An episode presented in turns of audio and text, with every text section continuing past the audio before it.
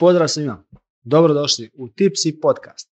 Danas je sa mnom naš kolega Daniel Antolović, inače jedan od glavnih prodajnih predstavnika u brzoj distribuciji. Čovjek koji nosi mnogo šešira od prodaje, promocije, prezentacije, ali da ga ne hvalimo previše, ovaj, da se ne umisli. Daniel je dobrodošao u naš drugi službeno podcast, malo smo zamijenili uloge, danas i ti gost, ja voditelj, pa daj molim te reci nam ovoga, imam za tebe jedno fino pitanje za početak. Odakle ti uopće u cugi i jel se možeš sjetiti nekog svog prvog radnog dana i kako je počela ta ljubav Pa evo, sa cugom i prema cugi? prije svega hvala što ste me pozvali, ovoga, baš, mi je, baš mi je lijepo ovdje u, u fotelji gosta.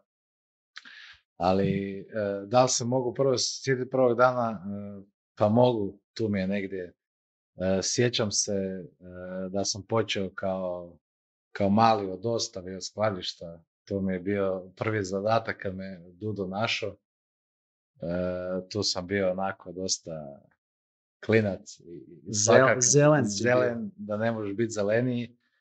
Ali dobro, i to je prošlo, naučili smo neke stvari, ali evo, upravo u tom segmentu dostave i svega toga sam se počeo interesirati za cugu, prije svega za vina, jer e, čisto da ljudi imaju dojam o tome, meni je najbolje vino kad sam došao raditi ovdje bio vranac i to onaj u tetrapaku valjda, koji se odlično miješa sa ovim gaziranim pićem, to mi je baš bilo brutalno. Ali onda, evo, kad sam počeo to raditi i kad sam ušao u tu sferu zajedno sa vama, mi je baš postalo onako zanimljivo, jel ne znaš ti to dok ne probaš. To kažu za svakakve stvari, ali evo, stvari, u ovom, slu- stvari. u ovom slučaju je to bilo vino. E, tako da tu sam se baš onako e, jako zainteresirao i krenuo sam istraživati jer sam postao radoznao, a toga ima toliko puno da ne možeš nikad do kraja istražiti. Ali u svakom slučaju e, sam kroz vina došao i do viskija, i do džina, i do rakija sada, rumova, šta god. Uglavnom poanta je da sam to zavolio jer mi je, ležala mi prodaja uvijek, a da bi dobro prodavao moraš nešto znati o tome šta prodaješ. Tako da, evo, to je bio neki ono e, mini, mini početak e, što se tiče moje ljubavi prema alkoholu. Dobro, ovaj, nećemo koristiti reći alkohol, bolje zvuči prema finoj cugi. Može. ovaj, prije, prije nego što nastavimo, znam da ja kao voditelj bi trebao nešto nazu, nasut tebi e, za pića, ali ovo je specifična situacija, pa prepuštam tebi riječ, molim te. Ma Dobro, nećemo, evo, imamo jedan uzorak koji smo zaprimili, a nismo probali. E, E, firma koja proizvodi ovaj viski zove se Glasgow 1770, ovo je single malt. E, mislim da odleže 10 godina, nisam siguran, nisam dobro proučio, ali zato je tu ovaj uzorak da mi to probamo, znaš. uživo. Kaže da je fruti, da ne može biti fruti više. Ali eto, ajmo mi probat, pa, znaš, da, da vidimo di smo, evo živjeti. Živio. Dobro nam došao. Hvala lijepo.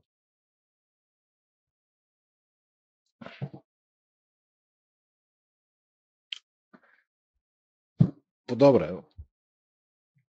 Ne loše. Dobro, Ne o, loše. o konkretnoj cugi ćemo malo kasnije, Je. ali ovaj, daj ti meni reci, znači ti si sad ono, od prodaje, promocije, predstavljanja novih proizvoda, e, jel imaš ti neko tajno oružje e, koje koristiš da bi posti, postigao svoje ciljeve u prodaji ili bilo čemu drugom što radiš? Ima kako ne. Pro- Tajno oružje se zove znanje.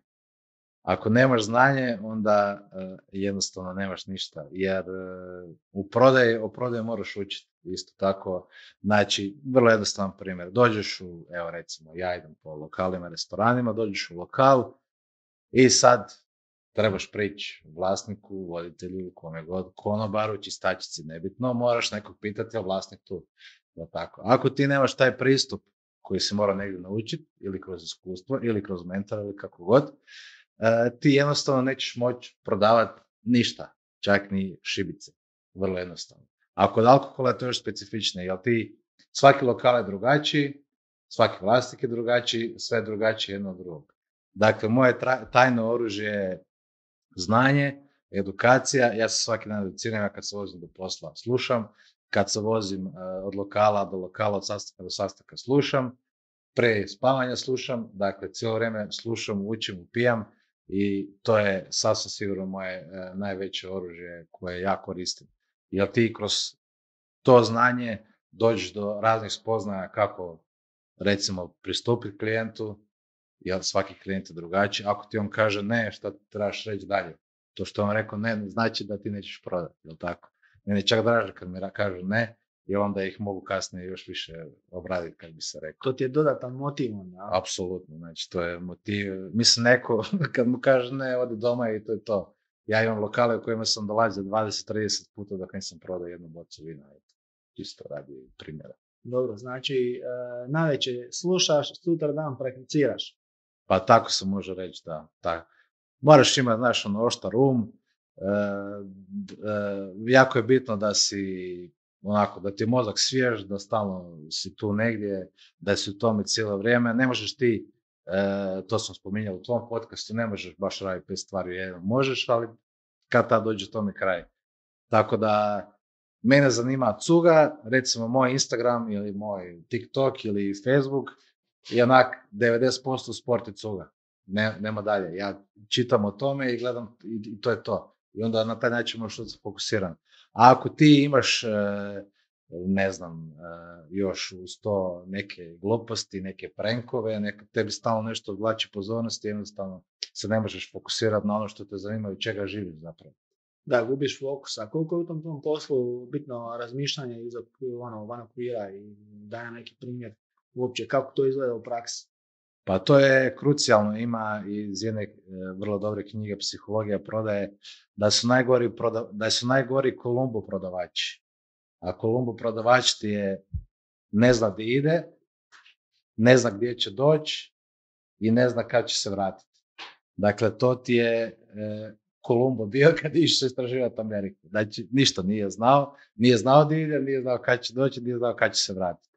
E, tako da moraš se jako dobro pripremiti, a razmišljanje izvan okvira je recimo ako neki restoran, na primjer, ima šta ja znam, šest, sedam etiketa vina, ono, najobičnijih vina koje možeš naći svugdje u svakom dućanu, razmišljanje izvan okvira je da ti, na primjer, pogledaš kako on jela ima, da ti pokušaš spariti, na primjer, e, organsko vino sa tim njegovim jelom, ali da mu daš da proba, da uz tu hranu i sve, da napraviš kompletnu prezentaciju, da taj vlasnik ili voditelj kogod kaže da je to njemu baš super i da je on zadovoljan i da je njemu drago što njemu neko done nešto novo. Jer kako bi ti to izgledalo? To bi ti izgledalo da bi došlo pet različitih prodavača iz pet različitih firmi i htjeli bi ponuditi najbolju cijenu za već one proizvode koje on ima. I to ti je konstantno nadmetanje. Na kraju ovaj jadan koji pobjede ostane da radi za 2-3% i jedno kom je dobro je vinaru i o, e, vlasniku restorana. Tako da to znači razmišljati izvan kutije. E, recimo, mi sad radimo na jednom brendu isto, ali to je nama isto super, jer taj brend ima drugačiji okus, miris, sve. Nama je, meni je super razmišljanje u tom kontekstu izvan okvira da u većini lokala tako nešto ne postoji. I da ti njemu možeš ponuditi i to spariti sa nečim. Jer ako ti njemu ne ponudiš rješenje, dakle mi smo tu da rješavamo problem. Znači stvaranje dodane vrijednosti. Tako je. Nije dovoljno samo doći, pokusati na vrata, reći evo ja ti imam ovo što imaju i drugi, nego moraš stvoriti pa. neku dodanu vrijednost za sve uključene. Ja? Upravo to. I onda radiš nešto što se zove upsell. A upsell nećeš napraviti opet tako nemaš redovno posjetu tom klijentu. Dakle, moraš stalno cirkulirati, e, pitati jel vam treba šta, jel vam mogu ja kako pomoć, šta, kad ti nešto dobiš novo u svom portfoliju, kako ćeš ti to njemu ponuditi prezentirati, ali moraš biti stalno prisutan i moraš to raditi kvalitetno. Ne možeš doći i reći, evo ja imam vino. I svi imaju vino. Svi imaju vino, tako. Da, a daj mi reci, ti si sad već e, deset godina u firmi, uh doslovno si odrastao u, tu ono, od nekog malog e, klinca koji je sa stavom daj nemojte me šta me zajebajte s tim vinima, do nekog e, profesionalca sad koji, kao što si sam rekao, konstantno radi na sebi, educira se, informira se, e, uči. Daj nam malo reci uopće odakle to dolazi, odakle dolazi taj drive, jer ti si isto bio poduzetnik nekad. Daj nam malo ispričaj to svoje poduze- poduzetničko, poduzetničko iskustvo, jel to ima veze sa tvojim trenutnim stavom i tvojim trenutnim ovaj, načinom ponašanja i svim ostalim. ima veze sa mojim stavom trenutno, prije nije imala. dakle, ja sam krenuo, ajmo reći, e, poduzetničke vode u, u trgovini sa svim ispačima, ali uglavnom ono isto je bilo cuge, ali bilo je ono ne. Griska sve, uglavnom bio je tobacco shop u pitanju. Koliko si godina imao? Da skratim. Imao sam 22.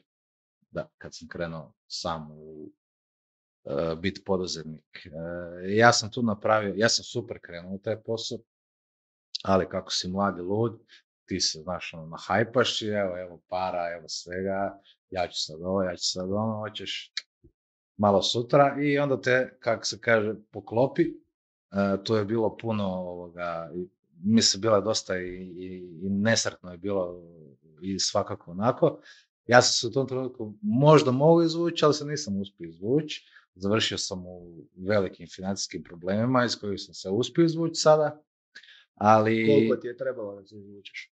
pa eto, trebalo mi je kad sam propao, dok sam se zaposlio ovdje, dok sam krenuo, radio, napredo, u tom periodu mi je trebalo pet godina da nađem rješenje. Ja još uvijek sad to otplaćujem, ali na puno ljepši i normalni Uredniji način, način. uredniji način, da. Bi sam ja sad sposoban i neke stvari osigurati za sebe, svoju obitelj, ali hoću reći da sam, ono što sam naučio iz toga, da upravo to znanje, da se vratim na to, jer nisam imao pojma šta radim. Znači, bio sam doslovno ovaj Kolumbo kojeg sam spomenuo, nisam znao šta radim, u jednom trenutku uopće nisam znao di sam, znači matematika nula, nikakve tu nije bilo kalkulacije, samo prodaj, Disciplina nula. disciplina nula. Iako je trebalo biti discipline, jer užasno volim sport i bavim se cijeli život sportom, ne možeš biti vrhunski sportaš ako nemaš disciplinu, a ni, ni prodavač, tako da to, to sigurno. I naučio sam to da e, bez te discipline i neke kulture poslovanja koje moraš imati u sebi jednostavno ne možeš opstati. Tako da sam siguran da neću opet napraviti istu greš, grešku, to sam 100% siguran sam. Znači, šta je pouka priče? Ako ideš u neki biznis, Prvo, dobro prouči, napravi kvalitetnu matematiku i onda kreni. Nemoj kretat grlom u jagode. To je najgore što možeš napraviti. Možete neko nahajpat, e, imam super auto za uvesti iz Njemačke, ajde sad ti tu, pa ćemo ga prodati za volko, pa sad ti uvezeš, posudiš pare, a auto stoji. Neće ga niko kupiti, a moraš vratiti pare. I di si onda? Onda odeš u banku, pa uzmeš kredit, pa si duplo dužan. Eto, tako, tako bi to izgledalo. to zvuči kao da prepričavaš nečiju da, priču. Da, da prepričava bi vjerodostojno. Dobro, ovaj, daj mi reci ti proizvodi koje ti promoviraš i- Mhm. i prodaješ, postoji neka ono povezanost s tim proizvodom i kako to onda ti prenosiš na kupca? Tako je, postoji, e, u principu postoji ljubav prema tom proizvodu. Dobro, Za- pa ne voliš baš sve proizvode koje prodaješ. Pa ne, vol- pa ne, ne volim sve, ali uglavnom prodajem one koji su mi dobri. To je isto možda malo, možda malo onako. Nije dobro, ali opet mm, ok, zato što ja e, vrlo strastveno to učim ljude o tom proizvodu, educiram, prezentiram i tako dalje. Konkretno, e, proizvod o kojem pričamo, e, meni se taj proizvod svidio na prvu, baš mi je ono top i svima oko mene. E, I na taj način ti dođeš do toga da ti kreneš ući sve o tome. Dakle, do najsitnijeg detalja. Od proizvodnje, od sirovina, e, kako se toči, kako se destilira, s čime ide, s čime ne ide i tako dalje i tako dalje. Nakon nekog vremena ti kreneš prenositi tu energiju na svoje klijente. Kada kreneš prenositi tu energiju na svoje klijenta, onda oni postaju, ajmo reći, imaju taj dio tvog drajva kada oni to prodaju dalje. E, u tome je poanta, da ti preneseš tu svoju ljubav prema tom proizvodu na svoje kupce. Kada ti uspiješ to napraviti, onda oni rade stvari kako treba. Dakle, recimo, ovdje se konkretno radi o džinu, neće oni samo doći, staviti dvije kocke hleba, toči džinu, zasu tonikom i vozi. Nego će ga napraviti sa svim dekoracijama, sa svim što treba biti u takvoj čaši i tako prezentira gostu. Jer nama taj proizvod, ako nije adekvatno prezentiran i donesen krajnjem kupcu na stol tako kako treba biti, e, nama je to samo minus, kužiš. A mi hoćemo da ljudi uživaju, da ga slikaju, da ga objavljuju, da se radi marketing i da, se stvar, da imamo awareness konstantno. Od samog proizvoda. Od samog proizvoda. Da. A mi ćemo u pozadini cijelo vrijeme pričati priču, radi konstantnu edukaciju uh, prema našim klijentima i krajnjim kupcima. Dobro, to bi se moglo reći da je to neki kreativan pristup promociji brenda. I, ali koliko misliš onda da je bitna kreativa i kreativnost u prodaji, a koliko misliš opet e, da je tradicija i šta je bitnije jedno ili drugo ili to u biti najbolje funkcionira e, jedno s drugim? Pa najbolje funkcionira jedno s drugim, to, to sigurno. Mislim, ta kreativnost, mislim, neko to ima sebi, neko nema, ali ti možeš, ako se dovoljno educiraš i gledaš na internetu ili ispituješ ljude koji su pametni i iskusni od tebe, o tome onda ćeš ti dobiti kako ti ljudi rade, pa ti možeš izvući nešto iz toga kako će to funkcionirati u, u, tvoj, u tvom proizvodu kojeg ti pokušavaš pozicionirati na tržište. A taj old school dio je e,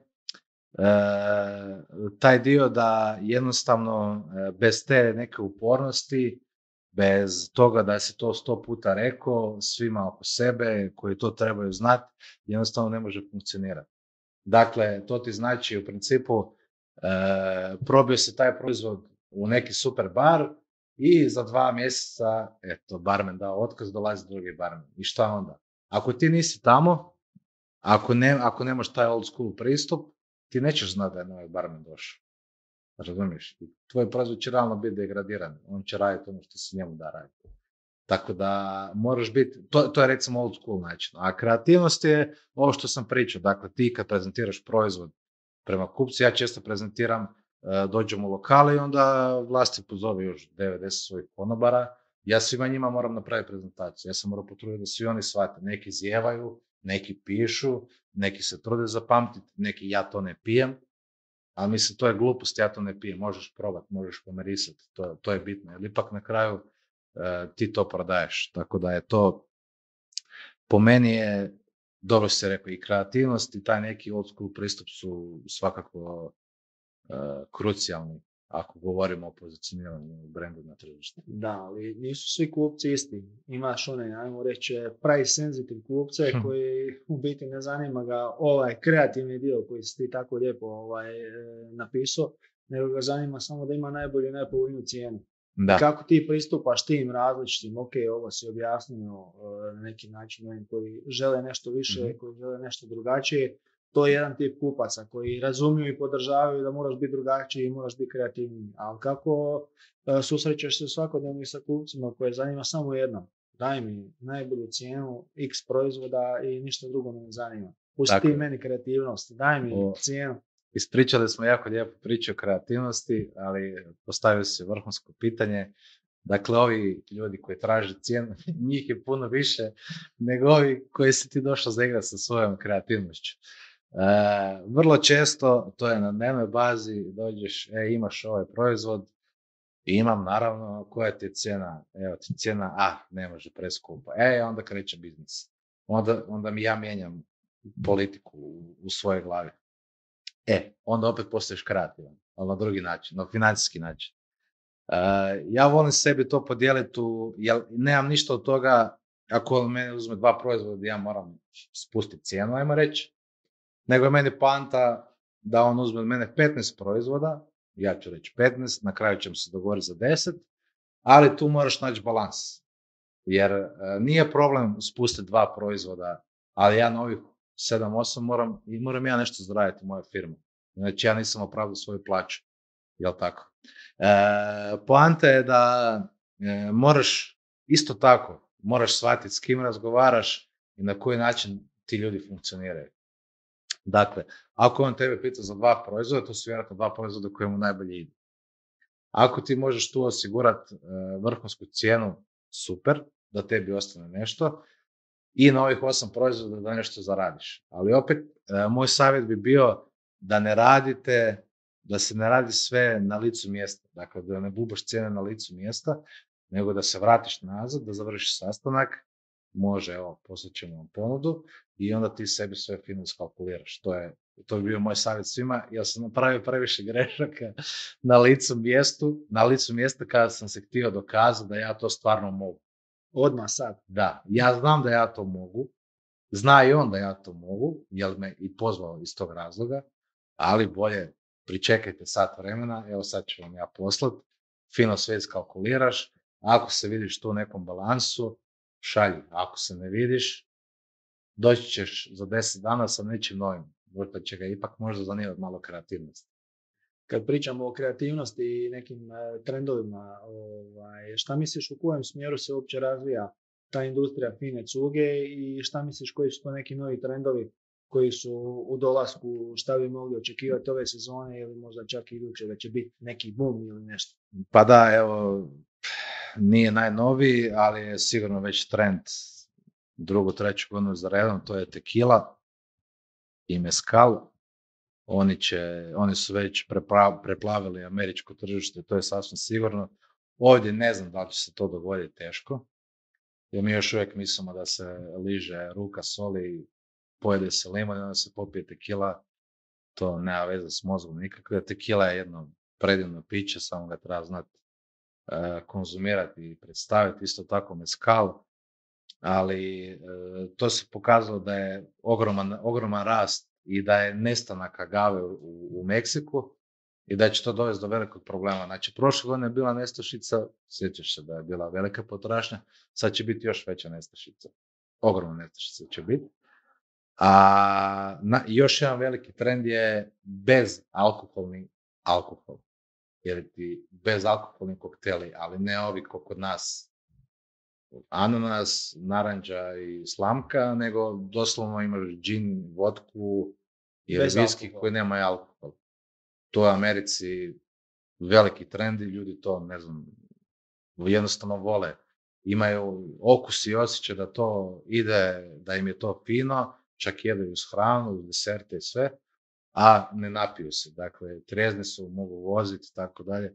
Ima to svoje benefite, ali s razlogom je viski nešto što postoji tisuću godina. Mislim, ono, to je, mora, mora biti e, nešto kvalitetno iza toga, a ne sada neko dođe za pet godina izmisli bez alkoholni viski i sad, i, mislim, ono, nije to to. Nije to to nikako. Mislim, daj zamisli da ti dida dođe i kaže, ja ti bez alkoholna rakija, pa da nema me zajebavati. Moj dida ne pravi rakiju ako nema minimalno 40. Pa, gradi. a, gdje uopće pratiš ti te sve trendove? Gdje se informiraš? Pa, praktički isključivo na internetu, jer ima jako dobrih knjiga o, o miksologiji, čak, su, čak i par barova tipa iz New Yorka, Londona, eh, izdalo svoje knjige, na primjer recepte i kako su oni došli do tih koktela, zašto ide to, zašto ide recimo naranđa, zašto su ona skviza i tako dalje. Ali u principu sve na internetu. YouTube je uh, ogroman, ogromna platforma da naučiš jako puno, ali recimo ako hoćeš na Audible slušati neku knjigu, na primjer viskiju, ne možeš baš. Većina je to Jednostavno, jednostavno nemaš di pročitati. Tako da najbolje je uh, potražiti na YouTube-u jer ima jako puno ljudi koji su uh, educirani, koji su prošli tu školu i koji jako puno znaju o tim stvarima. Druga stvar je uh, u Hrvatskoj i u cijeloj regiji uvijek svako malo dolazi neki neki master klasovi se dešavaju i to se sve lako nađe na, na internetu. Ja volim da je, pohađati sve te edukacije o bilo čemu. Bio sam i o siropima, o likerima, o vinima, o džinu, na, na svemu sam bio i svoj se naučio nešto novo. Tako da jednostavno e, moraš pohađati takve stvari i educirati sam sebe, jer ti onda skužiš e, šta znači destilacija, kako se radi ovo, zašto je u borbonu kukuruz, zašto je ovdje pšenica, zašto u džin ide, ne znam, 5-6 e, ovih vrsta začina, zašto se ovo stavlja ovo, zašto se ovo stavlja ono, zašto je u likeru najmanje 600 grama šećera, mislim u sirupu, ne, ne u likeru alkoholnom. I tako dalje, i tako dalje. Mislim, i onda ti imaš bazu da di god se pojaviš, na koji god sastanak dođeš, ti možeš sa, bio to barman, F&B, e, bar menadžer, ti možeš s njim razgovarati o svim tim temama i ne ispadaš i stvaraš sebi kredibilitet da tebe taj čovjek opet nazove i možda te pita e, imaš možda ovaj džin, baš sam čuo da je dobar, šta ti misliš o tome, ga možeš nabaviti. Bum, evo posla. Pa malo po malo, malo po malo, malo po malo. I to je poanta. Dakle, isto bi tako savjetovao ljudima koji su u prodaji u našoj branši ili u bilo kojoj drugoj prodaji, da pohađaju te seminare ili klasove o, o niši koje se oni bave. To bi bilo ono top stvar za njih. Znači, edukacija, edukacija.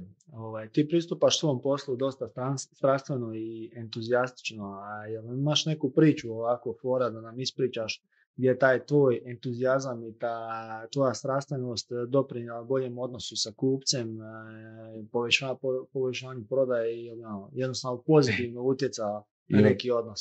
Ima, ima puno priča, ali evo ima priča o entuzijazmu. Bio je, mislim bio, još uvijek postoji restoran u Zagrebu, e, gdje sam ja došao prvi put onako na divljaka, e, dobar dan, dobar dan, i vam ja mogu se predstaviti, pokazati evo što ja imam.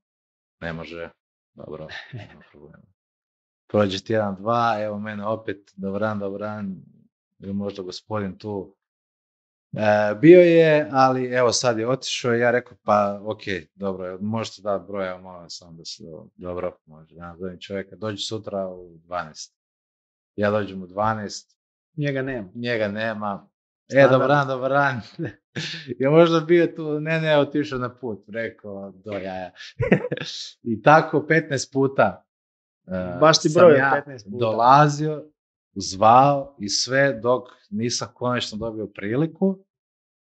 I na kraju je bilo vrlo slatko što se meni taj entuzijazam i upornost isplatila, jer ja sa tim restoranom danas radim baš jako dobro. To su velike količine vina, čak i žestica, tako da ovoga, mogu reći da je to, da ta upornost, mislim stvarno ima, ima ljudi kod kojih nećeš nikad raditi, ali evo ovo je bio recimo super primjer, ima još takvih primjera, ali ono, to mi je bilo baš ono, jer to je trajalo godinu dana, razumiješ, to, to nije trajalo 15 tjedana, to je trajalo e, baš ono godinu dana dok nisam uspio ostvariti uopće kontakt da krenem raditi s čovjekom. I na kraju dođeš... Posrećilo se, jednom je bio tamo kad si ti došao i rekao ajde mali dosta mi te više. Ne, ne, ne, čovjek, čovjek se baš pojavio na sastanak, na dogovoreni sastanak. Na kraju kad sam uspio uspostaviti kontakt preko telefona, evo čovjek se stvarno javio. 16. put se javio na telefon si rekao, jel ti rekao čovjek svaka čast na upornosti, daj da te riješim više da te ne vidim. Nije mi to rekao, ali sam mogu pročitati njega. Hoće da me hoće skinuti sa ove stvari, da. da. A ovaj, radiš dosta, ono, u tom poslu ima dosta e, izrade vinskih karata, vinskih karata, priprema ono, za restorane, mm-hmm. nekog savjetovanja i to. Daj nam malo ispričaj kako to izgleda. Radiš e, vinske karte, kao viski karte i to. Pa radim. Ovoga, mi ovdje imamo prije svega tim e, ljudi koji to može odraditi. A, to je jako bitno. E, čak i ako nemaš tim kao, kao prodavač, bilo bi dobro da se stvoriš sam sebi tim, ali mi ovdje svom srećom imamo tim. recimo, ja sam dobar poznavatelj tih spirita, imamo uh, Trifka Vinopiju koji je vrhunski poznavatelj vina, imamo tebe koji si vrhunski poznavatelj marketinga, imamo Dudu koji je vrhunski poznavatelj svega.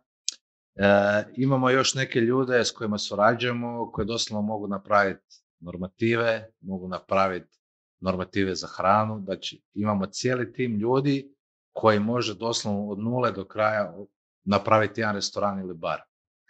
Što je recimo meni, kad već pitaš sad mene, meni je to vrhunska stvar. Dakle, ja kad dođem do neke problema, ja se imam kome obratiti. E, čak imam i e, ljude koji, e, e treba mi neko napravi šank. Imamo čovjeka i za to. Da ti doslovno napravi, zida šank, e, provuče vodu i napraviti sve. E, a zapravo bar kreće od toga, od pronalaska prostora, lokacije, da dobro razmisliš o svemu tome šta želiš e, napraviti. E, onda mi tu nastupamo. Dakle, sve te tehničke specifikacije je jako bitno na početku napraviti, jer bez toga jednostavno ne možeš funkcionirati, čak ni zakonski. I moraš imati ideju o čemu je taj bar. Ako je taj bar o, ne znam, super herojima, to moraju biti teme, treba malo pogledati čime se ljudi bave, kako se ljudi tim bave i u kojem smjeru to može ići. I onda mi radimo. Dakle, ta ponuda, ponuda se ono općenito uglavnom radi u suradnji sa e, vlasnicima. Mi napravimo e, radnu verziju, ovakvu verziju, onakvu verziju, ali napravimo sve. Dakle, od sokova, voda, e, raspodjele na žestice, čak možemo i vodka od krumpira, vodka od pšenice, kako god hoćete. E, viski, borboni, džinovi od e, London Drive i New Western Style. Sve to možemo fino razdijeliti, napraviti e, vrhunsku stvar i onda je kasnije dolazimo do te stavke koje se zove marketing, kako odraditi marketing, kako privući ljude. Ajmo napraviti, na primjer, imat ćemo ponedjeljkom stand-up, sredom ćemo imati, na primjer, pub quiz, E, ne znam, petkom će se gledati utakmice, šta ja znam, ovisi kako ide i u kojem se smjeru kreće. Ali, kažem ti, recimo da mene neko sad pita, e, ja otvaram bar, ja mu u principu mogu sve ponuditi da on otvori bar, ono doslovno od A do Ž i da to sve može funkcionirati. Tako da napravio sam to što si pitao i vinski karata i ponuda za, za sve žive spirite, E, negdje je to super prošlo, negdje se to nije primilo, zato što sam ja čuo jednu viziju, a vizija je bila na kraju drugačija. Tipa vizija, e, ovdje ima super bogatih ljudi, oni će stalno dolaziti, na kraju to dolaze samo srednje školci. I ja nisam u srednjoj školi para, ni ti, tako da sigurno nećemo pit uh, skupe, skupu cugu dok smo u srednjoj školi. Prije mi je ono da što vidim para da izvedem komada u kinu, nego da... Kino, kola i. Tako je, da. Da, dobro, to što sad pričaš, taj neki pristup, e, ključ u ruke gdje e, se može pokriti taj cijeli proces od e, doslovno ulaska u prostor pa onda do rješavanja svega, to nije došlo preko noći i evo, to je to, evo, mm to možemo napraviti. To je isto bio neki proces gdje je se počelo, ok, sa vinskom kartom koje će tritke složiti, pa onda jedan restoran rekao, ja treba meni karta za ovo, treći je rekao, ja treba mi ono posuđe, treba mi četvrti dan, i onda je taj neki e, rješavanje problema e, za ugostitelje došlo do tog nekog paketa gdje se može ponuditi ovaj, puno više tih stvari. A daj mi reci kako ti neki savjeti za održavanje odnosa sa kupcima, šta bi ti, ono, na šta ti paziš, o čemu treba voditi računa i šta misliš da je jako bitno kod izgradnje odnosa i kod, kod održavanja tog odnosa dugoročno?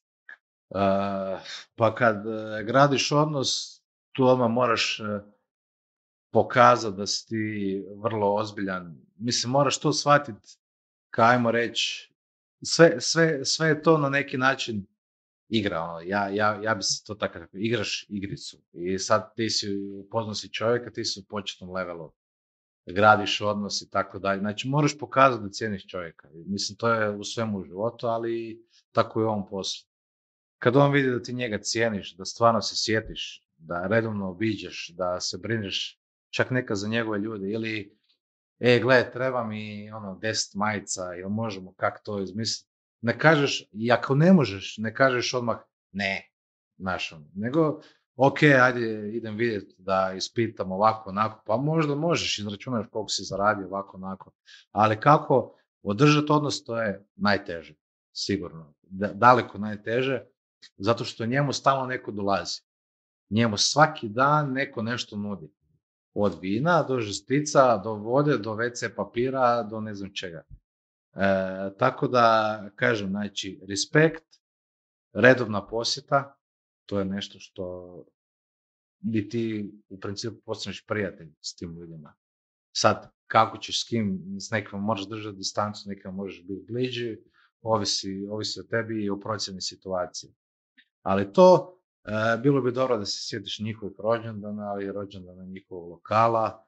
To je recimo super da pokloniš bocu bez da ti je javio Facebook ili ti je neko mora reći da njima rođendan. To se fino zapišu u kalendaru i svaki put kad ljudima rođendan, e, ti se sjetiš toga. I da nudiš cijelo vrijeme nešto novo. nisi ti dosadan ako nudiš nešto novo. Ti daješ ljudima da probavaju neke nove stvari. Kad tad, ja garantiram da će se nešto zakačiti. Uvijek je tako. Bio to vino, džin, viski, nebitno. Voda, sok, pitaj Boga šta. Ali oni ljudi imaju dojam, tvoj kupac ima dojam da ti, da je on tebi na prvom mjestu. Jer ti brineš o njemu kad ti dobiš nešto novo, ti se sjetiš njega. Aha, on je došao kod mene, cijeni me, e, ponudio mi nešto što je tek došlo na tržište, može biti to baš bilo ono super, pa idem ja probat, a na kraju ti se dogodi da 80% ljudi samo zbog tebe stavi nešto u ponudu jer si ti dobar s njima. Ljudski odnos, evo, prije svega, znači, evo, to je bottom line. Da, dobro, dosta tog što si ti rekao se baš bazira na tom nekom ljudskom odnosu i tvom nekom e, stavu prema poslu i prema životu. E, koje su to neke ono vrijednosti životne, privatne kojim se ti vodiš i koje te čine drugačijim i u poslu i u privatnom životu i na kraju krajeva ono, zbog čega si ti bolji i profesionalac i čovjek? Pa evo, mislim da je bi ta vrijednost sigurno bila disciplina i upornost, ali nekako mi se čini da je ta disciplina postala ključna jer e, i, i poniznost. Dakle, mislim sad to je onak malo treši zvuči, ali, ali ta poniznost, ja mislim da ljudi ne vole, znaš sad zamisli, evo da sam ja zaradio neku, neku lovu i sad se ja tamo dopiljavam u nekom skupom autu i onda njemu prodajem, razumiješ, liker od 25 kuna. Mislim, to nema, to nema baš previše smisla. E, moraš biti ponizan i moraš biti na zemlji, ali ta disciplina je, e, discipliniranost je jednostavno e, nešto što tebe, jer ti ako si discipliniran, ako sastanak u 8, ti si tamo u 7.59. Ako, je, ako treba ostati do 10, ti odlaziš u 11. Kužiš. Znači ti si cijelo vrijeme tu svi, i svi mogu računati na tebe. Ako tvoj kupac može računati na tebe, onda se ti, ti vjerojatno nikad nećeš izgubiti tog kupca. A to opet disciplina i da se vratim samo na sport. Evo recimo meni je mene nešto što me čini jačim ili me disciplinira, ja se dižem u pet jutro, idem odraditi trening, ne zato što se mene diže pet jutro i smrzava mi se na minus deset kad se probudim i vani pada kiša i ne da mi se živjeti, nego zato što jednostavno je to nešto e, di ti, ako si discipliniran, ne smiješ reći ne i ideš tamo pa makar padali gromovi sa neba. I isto tako e, ta disciplina jednostavno tebe očeličuje ti, i onda ti svaki dan rasteš, rasteš, rasteš i dođeš do jedne razine gdje trebaš to održavati, a opet si sretan si, zato što si imao prostora i stigo si sve postići, šta bi trebao postići, a na kraju e, svi oko tebe su zadovoljni. Znaš, ti ipak imaš, ako si u ovom biznisu, B2B, jednostavno e, ljudi s kojima radiš će tebe više cijeniti, oni će tebe više cijeniti, nikad ne znaš šta će tu neko nešto trebat, uvijek se rodi nešto veliko, tako da, ali na kraju u kafićima se sklape poslovi, to je opće poznato. Baš si ovaj, ovo fino e, razložio. Ono što je jako bitno da si spomenuo sport, da ljudi znaju da ipak ovdje nije samo da se cuga i da degustiramo neke stvari, nego ima i sporta. Ovaj, kako kod tebe, tako i kod mene, i kod većine ostale ekipe koja tu e, radi s nama. mm Dobro, dosta tu smo stvari nekih spomenuli, dosta stvari smo pričali. A daj nam ono neku najavu, jel ima nešto novo što se dešava, nešto novo što se kuha, tipa kao Tipsi podcast i, i kuha se. Kuha se Tipsi podcast, to nam je baš, evo baš smo zagrizli. to se mora priznat, Tipsi podcast je e, ne samo, mislim mi ćemo pričati e, o cugi i biznisu, jako nam je bitno da ako je tu cuga mora biti neki biznis, mislim logično je, ako čovjek otvorio pivovaru, Dakle, pokrenuo je svoj biznis i otvorio je pivovaru. Jel? Znači, to je biznis sa cugom. E, želimo napraviti to da educiramo ljude prije svega, da ljudi nešto nauče i da ljudi koji su u ovom poslu, a to je ono, hotel, restoran, lokal, dućan s likerima, e, barmen, e, F&B, kogod, kuhar, da može doći ovdje, poslušat i naučiti nešto, nešto novo ili da čak i ako ne nauči nešto novo, može vidjeti neki životni put nekog. Mislim, ima ljudi koji su krenuli ono, s ništa para, napravili su čuda e, samo tako. Ili ono, naš, to su super priče, bio ono tamo rezo ćevape i luk, sad je naš ono, kuhar u tri zvijezdice s Mišelinom. Tako da, želimo takve ljude, takve goste do, uh, dovući ovdje, da ljudi koji gledaju i ljudi možda koji imaju manje entuzijazma u sebi, a naš ono, bio konobar, a se nikad nije previše potrudio, a onda možda vidi ovdje baš super barmena koji je uspio doći iz Zagreba do Dubaja i tamo raditi uh, radi koktela za šejke, zašto ne bi mogao i on. Mislim, to je poanta na kraju, a poanta je i da mi naučimo nešto kao domaćini, da mi naučimo jako puno. Evo, mi smo radoznali, bar evo ti i ja, e, brutalno smo radoznali i mene to sve zanima. Tako da nadam se da će nam se odazvati e, puno dobrih gosti, to uopće ne i da će nas e, ljudi pratiti. A šta se još kuha? Pa evo, radimo, reći ću sad, Sir Edmund, Bourbon Vanilla gin prvi na svijetu. to razvijamo na tržištu, sjajan proizvod, planiramo još se baviti nekim tekilama i meskalima, ali o tome ćemo dalje, jer to je... Eto, to je emisija za sebe. Emisija za sebe, da. O tekilama i meskalima možemo pričati jako dugo. E, dobro, Danijele, da e, ne odužimo previše, e, meni je bilo, iako sam čuo tvoju priču više nego par puta, još uvijek mi je bilo zanimljivo još jednom to poslušati. E, dragi gledatelji, hvala vam na gledanju, na praćenju. Molimo vas, e, lajkajte, šerajte, subscribeajte se, podijelite ovaj naš e, ambiciozni projekt. Prije svega nadamo se da će vam biti zanimljivo, da će vam biti fora, edukativno, da ćete nešto naučiti iz ovog svega. Mi radimo ovo zato što nam je fora, kao što je Daniel rekao, mi ćemo naučiti nešto iz ovog, mi ćemo razgovarati sa fora ljudima a nadamo se da će i vama te priče biti e, zanimljive. Hvala vam još jednom i do sljedećeg puta. Lijepi pozdrav.